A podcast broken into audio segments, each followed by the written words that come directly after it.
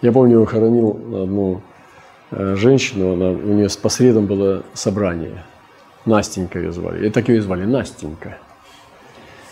Так нежно. Она была старица, такая вся аккуратная и строгая. Все время кого-то наставляла она. Я помню, она такая Настенька. И она все время наставляла, наставляла. Но меня, как минимум, всегда наставляла. Я, когда к ней приходил, она все время меня наставляла. У нее были дары. Дары были истолкование языков, языки иные и пророчество. Видение. И иногда она подходила и говорила, молись духом. Ты молись духом, ты молись духом. И человек молился, молился, молился. Так интересно, потому что он как бы э, как к рентгену подходил, чтобы получать пророчество рентгеновское. То есть рентгеновский снимок получал, божественный. И ты так молишься, молишься, думаешь, Господи, наконец-то сейчас вот все. Только любовь, только любовь, дай мне только хорошее, только, только хорошее дай. Не, не опозорь, не, не погуби. И она говорила э, то, что Дух молится твой, видела э, видение или пророчество. И вот и она умерла, у меня сын не пил, она молилась все время. Вот по средам у нас такие были собрания бабушек, где я проповедовал, брат Володя приходил, братья туда не приходили, в посте. И после этого собрания брат, брат Володя меня брал кушать все время. Меня э, ну, заставлял кушать. Я не мог никуда отвертеться. Даже если бы постился, он обиделся бы. И он меня брал кушать сначала. Борщ, обязательно борщ. Они с Украины. Густой такой борщ, большая такая тарелка пирамидальная. Такая. Вот, потом, значит, второе, там, картошка, пюре обычно, много. И пару котлет. Такая уже уплотненная такая порция. И, значит, там, ну, что-то там, капусточка там где-то, э, придаток. Хлеб, ну, то толсто нарезанный. Я ей хлеб не любил, но мне надо было есть хлеб там, значит. И потом большая-большая такая кружка чаю черного. Вот. И тогда он говорит, ну теперь беги по своим делам. Да, теперь беги. Да. Ну там ты стремился там убежать, а теперь беги. И у меня по средам был такой день, да. И я приходил уже после того, как там я дворником работал в то время, подмел что-то. Поколение дворников сторожей. Написали песню такую рок-музыканты. Я был поколением дворников и сторожей. Тогда нормально для меня было это. Это философская была позиция. И это как бы, ну даже можно сказать, элитная позиция была. Вот, то есть интеллектуальная элита работала кочегарами, дворниками, сторожами. Вот, я был дворником. Вот. И ее хоронили. И вот я помню, у Настю хоронили. И брат Володя стоит, пастор, и говорит, такой дедушка тоже пожилой, говорит, вот это была сестра, какая же это была сестра хорошая. Она была прекрасная, хорошая сестра. И все. Я думал, вот это да, мне бы так умереть бы. Как бы я хотел тоже так умереть, чтобы пастор так сказал, какая же это была хорошая сестра, или какой хороший был брат. Я подумал, Господи, да ради этого свидетельства я бы просто готов был умереть и жить. И я помню, как э, я искал тоже слово, и в 11 главе Римлянам нашел э, в нуждах. Вера они были там, побеждали царство, все, все, все, все, и потом там в нуждах. Я думаю, да, она всегда была в нужде. Она нуждалась духовно, нуждалась телесно, нуждалась там, финансово, по-разному нуждалась. Вот, в вере, в нуждах. И апостол Павел вот, дает короткие статьи, я хочу поделиться с вами, где он дает свидетельство о людях. Это очень важно – и вот если бы настало такое время, когда мне надо было бы давать свидетельство о людях, я бы какое свидетельство дал? Я хочу тебя тоже спросить, какое бы свидетельство тебе дали? Вот в твоей церкви, у тебя другой нету церкви, у тебя одна только церковь. Какое бы свидетельство дали о тебе? И вот такие слова. «А мне все, скажет вам Тихик, возлюбленный брат и верный служитель, и сотрудник в Господе – которого я для того послал к вам, чтобы он узнал о ваших обстоятельствах и утешил сердца ваши. Вот Павел так жил, что все мог рассказать о нем Тихик. Тихик расскажет вам все обо мне. Видите, какой Тихик был? Вот это Тихик. Я таких Тихиков хочу, которые все обо мне расскажут. Красота. Он говорит, все расскажет вам. Он возлюбленный брат, он верный служитель, и он сотрудник в Господе. Смотрите, вот как брат, он возлюбленный. Вот братья, тоже есть у нас братья, которые очень, ну, как бы открытые, и они прям возлюбленные. Ты прям к нему, ну, применяешь это слово, возлюбленный брат, и даже не смущаешься. Он возлюбленный брат. Верный служитель. Такое слово, правда? Верный служитель. И сотрудник в Господе. Там даже Павел иногда восклицает, ей искренний сотрудник. То есть призывает, ей искренний сотрудник. Сотрудник. И он говорит, он был послан, чтобы утешить сердца. Павел и послал Тихика э, в церковь, чтобы он утешил их сердца в Колоссянам. Представляете? Просто вот говорит, иди утешь народ. Потому что Павел сидел в вузах. Вот смотрите, мы прочитали в начале, да, вот это. Даже не чувствую, что Павел в вузах сидит. Никакого мандража, никакого намека, никакого пафоса, там, давайте молись обо мне, все. Он тут спокойно. А мне все расскажет вам, все обстоятельства, как тут, что, как я здесь пребываю. Тихик расскажет. Я его послал к вам. Смотрите, как надо в вузах сидеть, чтобы всем спокойно спалось. Вы понимаете? Даже никогда не догадаешься, что Павел здесь в вузах пишет. И он пишет, «Э, полупослал с Анисимом, верным возлюбленным братом нашим, который от вас. Помните того Анисима? Филимону послание. Помните? Что с ним было? Он его посылал неотесанного, посылал к Филимону, потому что его в вузах нашел. Привел к Господу и просит Филимона, чтобы он не выбрасывал его, там, не выгонял, чтобы, если сдержишь, то, то тогда на Павле будет читать что он теперь возлюбленный брат и так далее, и так далее. То есть вот не отесанного, только не обращенного отправлял, а теперь кто такой Анисим, смотрите. И Павел в вузах сидит и говорит, с Анисимом верным и возлюбленным братом, нашим, который от вас. Видите как? Взошел Анисим, что Павел так о нем отзывается. Такое свидетельство дает. Как он так стал, э, как Анисим поднялся, и ведь Павел его поднял так. И он стал верным и возлюбленным. И теперь говорит, они расскажут вам о всем здешнем. Вот это мне нравится. О всем здешнем расскажут. Вот я, например, пошлю там Игоря, например, и кого-то там, ну, например, Адама, скажу, братья к вам придут и напишу, расскажут вам о всем, об мне и о всем здешнем и они утешат вас.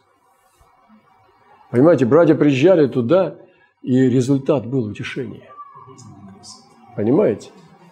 Рассказывали о здешнем. Вот. Как вот иногда мы усложняемся, уже и церковь не хотим посетить. Там где-то по бизнесу приехал брат, не хочет даже и зайти.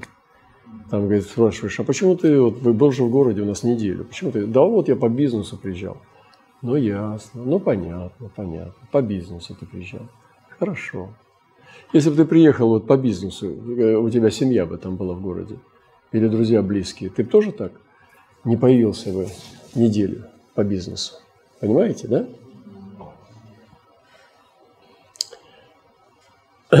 Но в то же самое время э, здесь есть и мудрость. Вот он так пишет, что они расскажут вам о всем здешнем. То есть здесь есть конспирация. Значит, он в письме не пишет. Он говорит, они вам расскажут о всем здешнем. Видите, как с добротой и в то же время с мудростью. О всем здешнем. Конспирация и любовь.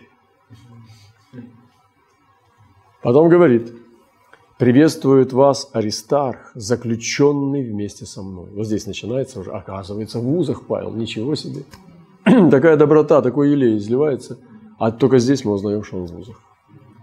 заключенный вместе со мной. И Марк, племянник Варнавы, о котором вы получили приказание, если ведет к вам, примите его. Также Иисус, прозываемый Иустом, оба из обрезанных. Получается, Аристарх и Марк были не из обрезанных, а Иуст, простите, Марк и Иуст были из обрезанных, Аристарх был нет. Получается, Аристарх был заключен вместе с Павлом.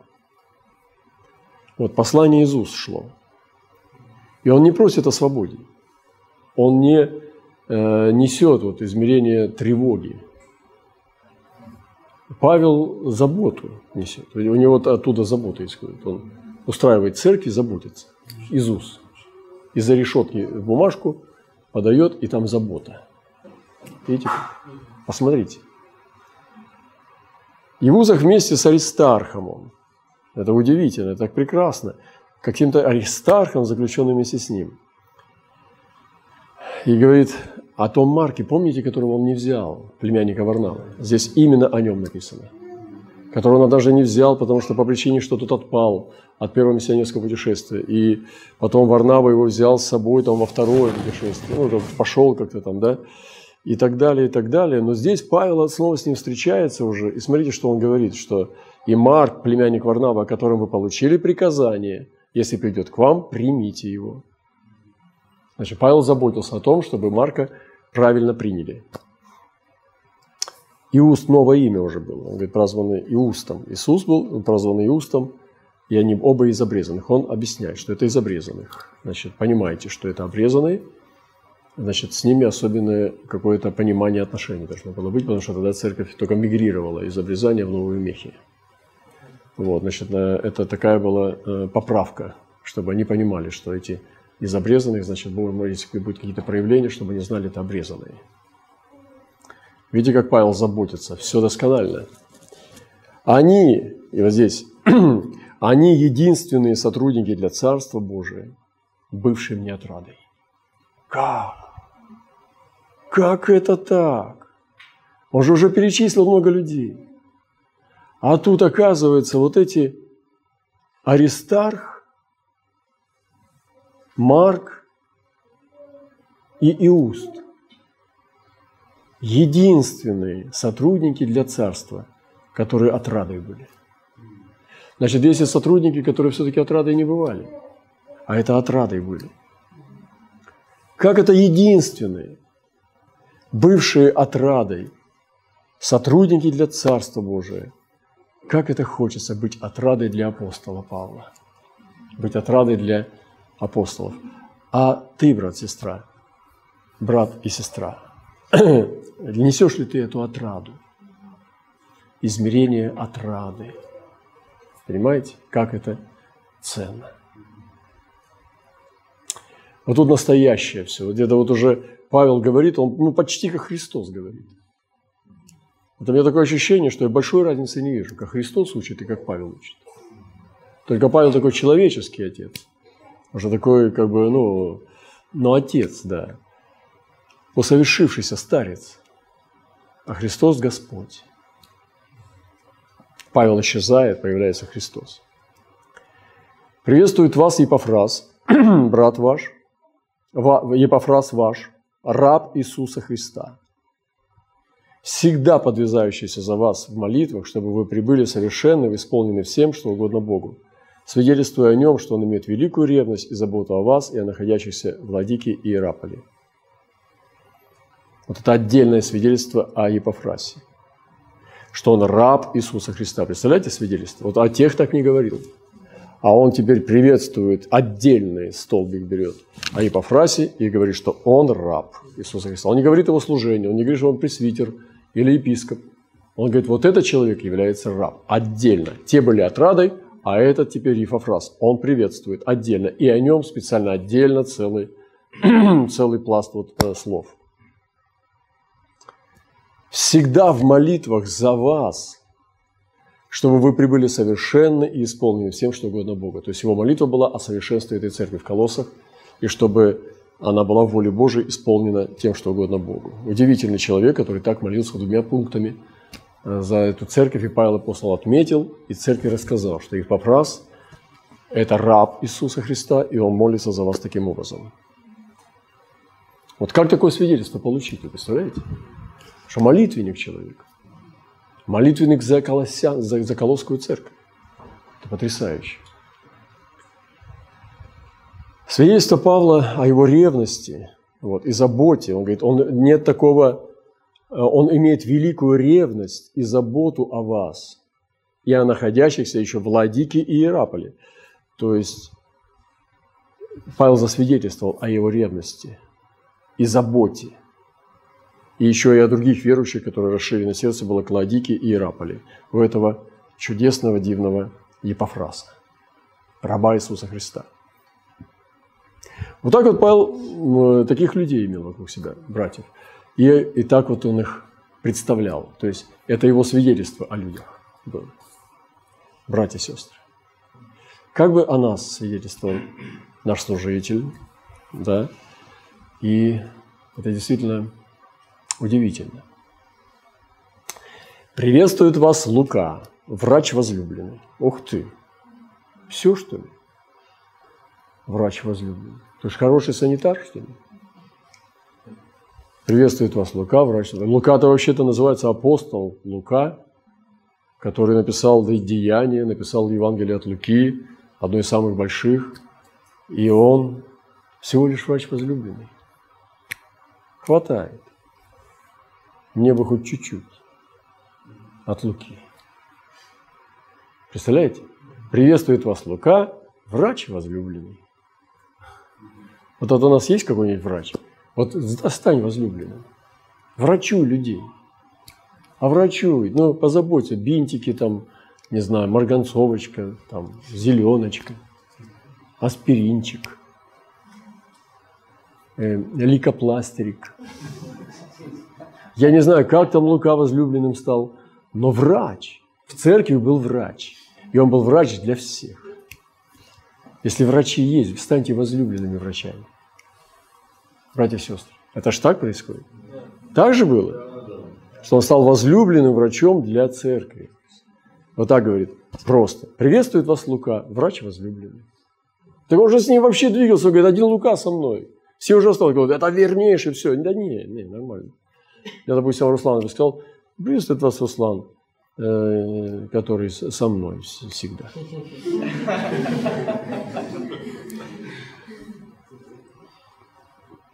И сказал, Руслан возлюбленный, э, как еще сказать? Ну, приветствует особенно. Ну, вот, типа того. Ну, а человек-то хороший. Много хорошего человека. Так что давайте, э, когда написано, что когда хочется, когда надо сказать правду, много слов не надо. Для правды много слов не надо. И последнее. Последнее слово в этой главе. И Димас. Точка. Все. А единственный человек, о котором ничего, никакого свидетельства – Димас.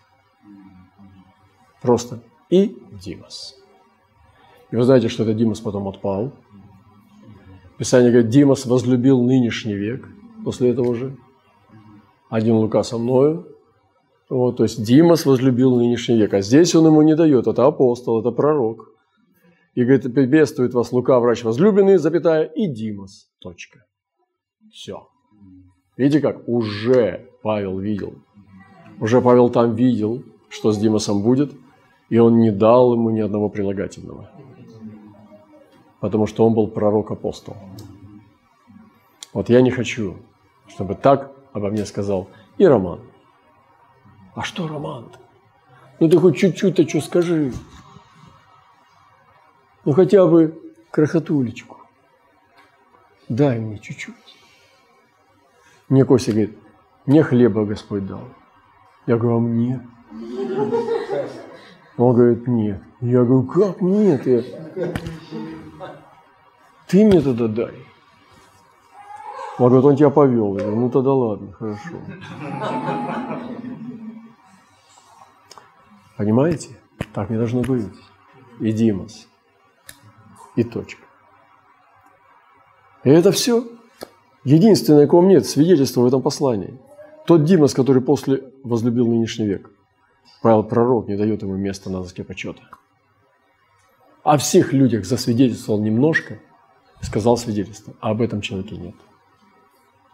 Видите, как Господь, какой наш прекрасный. А ты? Какое ты имеешь сегодня свидетельство от высших служителей? Чтобы о тебе тоже и пастыря сказали. Ну, я прям не хочу сейчас вот пастырей сейчас там как-то выставлять в таком свете. И они не эталон, прямо чтобы э, по ним смотреть. Но это важно все равно. Очень важно, потому что написано в Писании, что не полезно, когда воздыхают. Вот. вот меня сегодня тронуло очень. Я сегодня в Москве утром занимался и думаю, о, как же это чудесно, что они были единственными отрадой мне в этих всех путях. Я думаю, что же это за братья такие были, которые были единственные отрадой для сердца Павла? Как же они с ними двигались так? Как же они так с ним ходили, что он сидит в вузах, они нет, но они были единственной отрадой. Это удивительно. Я хочу быть отрадой. Для вас, братья и сестры. Я хочу, чтобы вы были тоже для меня отрадой. Хорошая проповедь.